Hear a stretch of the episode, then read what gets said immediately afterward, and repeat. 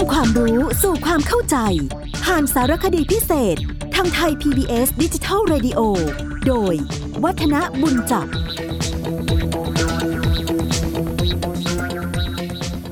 สวัสดีครับท่านผู้ฟังครับ ผมวัฒนบุญจับก็ทำหน้าที่ดำเนินรายการ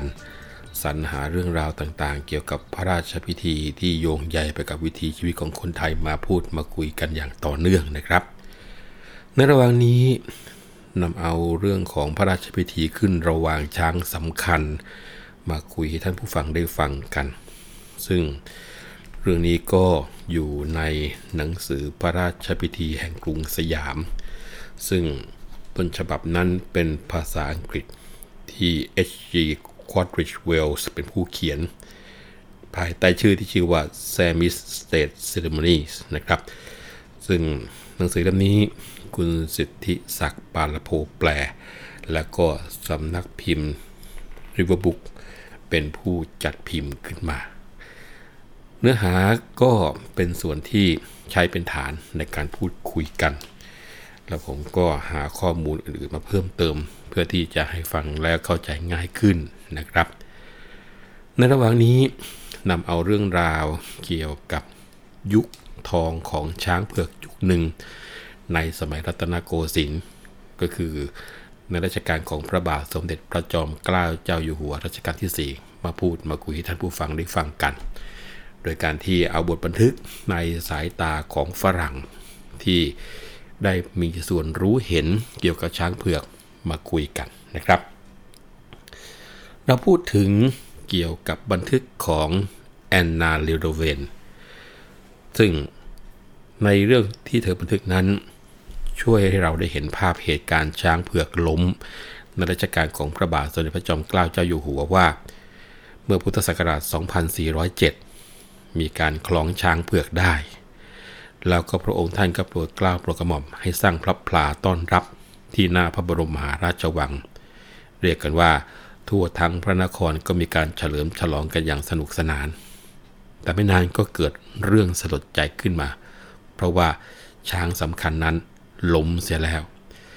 ซึ่งแอนนาเลโนเวบันทึกบอกว่า ไม่มีใครกล้ากราบทูลพระองค์ แต่เจ้าพระยากลาโหผู้เฉียบขาดก็ได้ตัดสินใจอย่างรวดเร็วโดยสั่งบอกว่า ให้งดงานฉลองสมโพธิในทันที แล้วก็ให้ช่างเนี่ยหรือโรงพระราชพิธีลงซะ ซึ่งข้าวันนั้นเนี่ย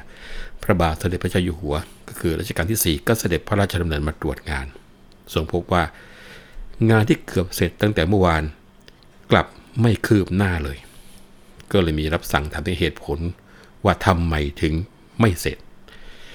ท่านในนั้นความโศกสลดก็บังเกิดในพระราชาไทยของพระองค์ท่าน ทรงร่ำไห้ด้วยความเศร้า รวมทั้งกลั้นน้ำพระเนตรไว้ไม่อยู่ บรรดาพระราชโอรสก็บอกกันว่าต่างสุดพระวรกายลง คุกพระชงลงกับพื้น ทูลว่า ทูลกระหม่อมอย่าทรงร่ำไห้ไปเลย อย่างไรเสียพระยาช้างก็ได้จากไปแล้วนะนี่คือบทบันทึกที่แอนนาเลโนเวบันทึกเอาไว้ แล้วเธอก็บอกว่า สมองและหัวใจของช้างเผือกเท่านั้นที่จะนำไปเผานะครับ ส่วนร่างของช้างก็จะนำใส่เรือออกไปนอกพระนคร แล้วก็ไม่นานนัก พระบาทสมเด็จพระจอมเกล้าเจ้าอยู่หัวก็จะทรงนำงา แล้วก็ ผิวหนังบางส่วนของช้างเผือกที่ดองแล้วเนี่ยเอามาให้นางแอนนาเลียโนเวนชม ซึ่งเธอก็บอกว่า ดวงตาของช้างนั้นเป็นสีฟ้า ล้อมรอบด้วยดวงตาชั้นนอกสีแดงเหมือนปลาแซลมอน ขนละเอียดนุ่มสีขาว ผิวขาวอมชมพู งาเหมือนไข่มุก ใบหูเหลือบเงิน งวงนี่เหมือนดาวหาง ขางามเหมือนจะเหาะเหินเดินอากาศได้ เสียงเดิน เหมือนฟ้าร้อง ดูสงบนิ่งและอ่อนโยน เสียงเป็นเสียงของนักรบผู้กล้า สมกับเป็นพระยาช้างต้นทีเดียวนะนี่คือบทบันทึกของแอนนาเดโนเวนหลังจากที่บอกว่าพระจอมเกล้าเจ้าอยู่หัวนั้นทรงนำงาและผิวของช้างเผือกนี้มาให้เธอดูนะซึ่งในแง่ของบทบันทึกของแอนนานี่คงจะต้องบอกว่าหลายๆคนเตือนว่าให้อ่านอย่างมีวิจารณญาณ นะเพราะว่าเธอนั้นก็มีการเขียนเรื่องหลายๆเรื่องที่บางครั้งดูจะไม่เป็นเรื่องที่จริง เนื่องจากว่าเธอมาอยู่ในเหตุการณ์บ้างอะไรบ้างอย่างนี้ขึ้นมานะครับ นักบันทึกประวัติศาสตร์อีกคนหนึ่งฟันฟริดนะซึ่งเราเรียกกันว่าวันบริตเนี่ยได้กล่าวถึงเหตุการณ์ช้างเผือกล้ม ในรัชกาลของพระบาทสมเด็จพระเจ้าอยู่หัวปราสาททอง แห่งกรุงศรีอยุธยานะครับ ซึ่งในครั้งนั้นฟันฟรีดบอกว่า ในรัชกาลปัจจุบัน ปัจจุบันของฟันฟรีดก็คือ ยุคของพระเจ้าอยู่หัวปราสาททองนะครับ บอกว่าในรัชกาลปัจจุบันมีช้างเผือกคล้องมาได้ช้างหนึ่งและล้มเสียเมื่อพุทธศักราช 2176 ทำให้พระองค์ทรงเสียพระราชาฤทัยมาก เจ้าพนักงานและควานช้างต่างก็ถูกลงโทษประหารชีวิต ทรงให้ฝังช้าง ใกล้กับวัด และสร้างเจดีย์ครอบหลุมศพเอาไว้ ผ่านไประยะหนึ่ง จึงขุดเอากระดูกขึ้นมาเผา โดยจัดงานอย่างยิ่งใหญ่มากกว่างานศพของขุนนางใด ๆ เท่ากระดูกที่เหลือก็เก็บใส่กล่องฝังที่วัดแห่งหนึ่งและสร้างเจดีย์ครอบไว้ด้วย ตรงนี้ฟันฟิตรวมทั้งตัวของมิสเตอร์เวลที่เขียนเรื่องนี้ก็บอกว่าน่าสนใจว่า สุดท้ายแล้วเนี่ยกระดูกช้างเผือกจะถูกฝัง หรือว่าบรรจุเอาไว้ในพระอารามหลวง ถ้าหากว่าท่านผู้ฟังได้มีโอกาสเข้าไปเยี่ยมชม ที่วัดพระศรีรัตนศาสดารามนะที่เรียกว่าวัดพระแก้วเนี่ยนะครับ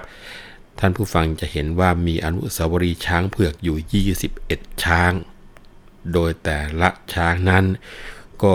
มีการสลักชื่อเอาไว้ทราบด้วย ตรงนี้เห็นได้ชัดว่า ช้างเผือกเนี่ยมีความสำคัญยิ่งต่อบรมราชาจักรีวงศ์แห่งสยามประเทศของเรานี้นะครับ คราวนี้ไปดูการแกะรอยคติบูชาช้างเผือก คงจะต้องบอกว่าในอินโดจีน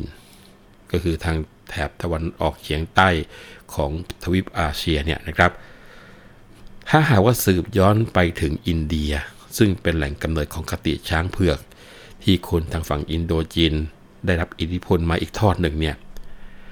และถ้าหากว่ามองกลับไปที่ทวีปแอฟริกา ซึ่งเป็นบ้านของช้างอีกสายพันธุ์หนึ่งนะคือสายพันธุ์แอฟริกานี่กับสายพันธุ์เอเชียนี่คนละอย่างนะก็จะพบการบูชาช้างเผือกที่ประเทศอาบิสซิเนีย ซึ่งอยู่ทางฝั่งแอฟริกาด้วย แต่ตรงนี้คงไม่จำเป็นที่จะต้องมาศึกษาความเชื่อมโยงกัน ระหว่างอินโดจีน แล้วก็อาบิสซิเนียนะครับ เพราะว่ามีนัก ศึกษาทางด้านประวัติศาสตร์ สังคมที่ชื่อว่าเฟรเซอร์เนี่ยได้เขียนหนังสือที่ชื่อว่าต้นไม้แห่งชาติพันธุ์ ซึ่งมีรายละเอียดบอกว่า มีหลายแห่งในโลกที่ถือว่า สัตว์เผือกเป็นสัตว์ศักดิ์สิทธิ์ ดังนั้นคติบูชาช้างเผือกเนี่ยคงจะมีมาก่อนสมัยประวัติศาสตร์ เพราะว่าสัตว์เผือกถือกันว่าศักดิ์สิทธิ์เนื่องจากหายาก โดยเฉพาะอย่างยิ่ง สัตว์ใหญ่ ๆ อย่างช้างเนี่ยยิ่งหายาก ราะว่าแม้กระทั่งช้างปกติก็มีค่ามากอยู่แล้ว เพราะมีขนาดใหญ่แล้วก็ในสมัยก่อนก็เอาไว้ทำศึกทางสงครามกันด้วย ถ้ามองกลับไปที่วรรณกรรมศาสนาอย่างกับในเวสสันดรชาดก ก็มีการกล่าวถึงว่า มีช้างเผือกที่ทำให้ฝนตกนะปัจจยนาคหรือปัจจยนาเคนเนี่ยแล้วคนไทยก็มักจะตั้งชื่อช้างเผือกตามชาดกด้วยนะ ซึ่งฟันฟริกหรือว่าวันวลิตก็บันทึกเรื่องช้างเผือกที่เปลี่ยนเป็นสีดำและสีแดง ซึ่งตัวเนี้ยในบันทึกบอกว่าทำให้ควานช้างเนี่ยตกใจมาก มีความปรากฏในพระราชพงศาวดารกรุงศรีอยุธยาบอกว่า มีคนคอยสังเกตช้างเผือกอย่างใกล้ชิดเพื่อทำนายโชคชะตาบ้านเมือง เช่นบอกว่าพระยาฉัดทันร้องเหมือนเสียงสัง ก็ตีความหมายไปอย่างหนึ่ง แล้วก็บอกว่า พลายสวัสดีมงคล และพลายแก้วจักรรัตบำรูงา พลายสวัสดีมงคลงาหัก ซึ่งโหราทำนายว่า ยังไม่ควรจะทำศึกสงคราม อีกหนึ่งบทบันทึก ก็บอกว่า ในวันพุธขึ้น 8 ข้ามเดือน 10นะซึ่งยุคนั้นก็ตรงกับพุทธศักราช 2090 ซึ่งบอกว่าที่เมืองพิษณุโลกเกิดเหตุมหัศจรรย์ น้ำเอ่อสูงกว่าตลิ่งสามศอก นอกจากนี้ยังมีคนเห็นผู้หญิงครึ่งช้างนะผู้เป็นเห็นผู้หญิงที่มีลักษณะช้างอยู่ด้วย มีงวงยาวหูใหญ่ นั่งอยู่ในวัดปราสาทที่เมืองพิษณุโลก นี่มีบันทึกเอาไว้ด้วยนะฮะ ตัวอย่างที่ได้รวบรวมมาตรงเนี้ยสื่อให้เห็นว่า การบูชาช้างเผือกสมัยก่อนประวัติศาสตร์นั้น ก็ยังคงมีอยู่ในบ้านเราถึงปัจจุบัน แล้วก็ทราบมาว่า ทั้งกลุ่มของภูมิภาคอินโดจีนทั้งหมดเนี่ยนับถือช้างเผือกมาตั้งแต่บรรพการ ก่อนที่จะรับคติความเชื่อมาจากอินเดีย แล้วก็ยังมีนายพรานล่าช้าง ซึ่งบอกว่าอยู่ที่นครราชสีมา จะมีพิธีกรรมบูชาผีที่วิวัฒนาการมาจากการบูชาช้างในอดีต ท่านผู้ฟังจะสังเกตว่า ศาสนาจากอินเดียเนี่ยผสมผสานคติเรื่องช้าง กับความเชื่อพื้นเมืองได้ดีทีเดียว ช้างที่ยิ่งใหญ่ที่สุดในศาสนาพราหมณ์ฮินดูก็คือ ช้างที่ชื่อว่าไอราวัตนะครับหรือว่าที่ในภาษาไทยเรียกว่าเอราวัน ซึ่งเอราวันหมายถึงว่ากำเนิดจากท้องทะเล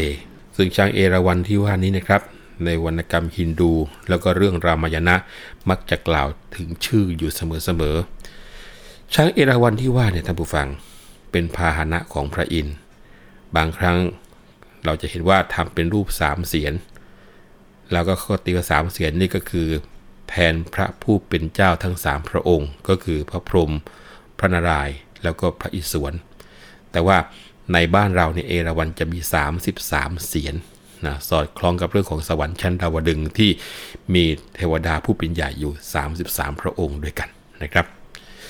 สันนิษฐานว่าช้างเผือกในพุทธศาสนาเนี่ยกลายเป็นนกพิราบขาวได้ในศาสนาคริสต์ ซึ่ง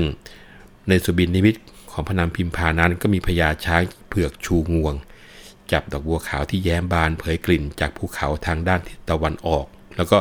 ร้องก้องโกนจนาดเดินเข้าไปในวิมาน เวียนประทักษิณสามรอบแล้วก็เข้าสู่พระคันของพระนาง ซึ่งจะเห็นได้ว่า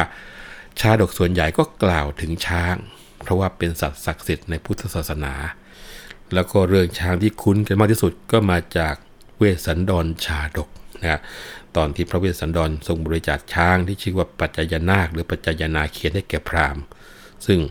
ชาดกเรื่องอื่นก็กล่าวว่าพระโพธิสัตว์ก็เคยเสวยพระชาติเป็นช้างโดยเหมือนกัน วันนี้เราคุยกันแค่นี้ก่อน เพราะเวลาของเราหมดลงแล้วนะครับ ครั้งหน้าคงจะมีเรื่องดีๆมาคุยให้ฟังเช่นเคย วันนี้ผมวัฒนบุญจับขอลาไปก่อนนะครับ สวัสดีครับ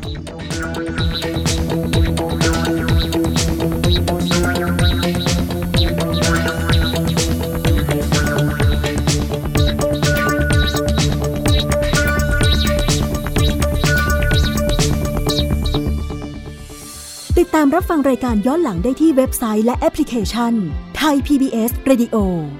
ไทย PBS ดิจิทัล Radio วิทยุข่าวสารสาระ เพื่อสาธารณะและสังคม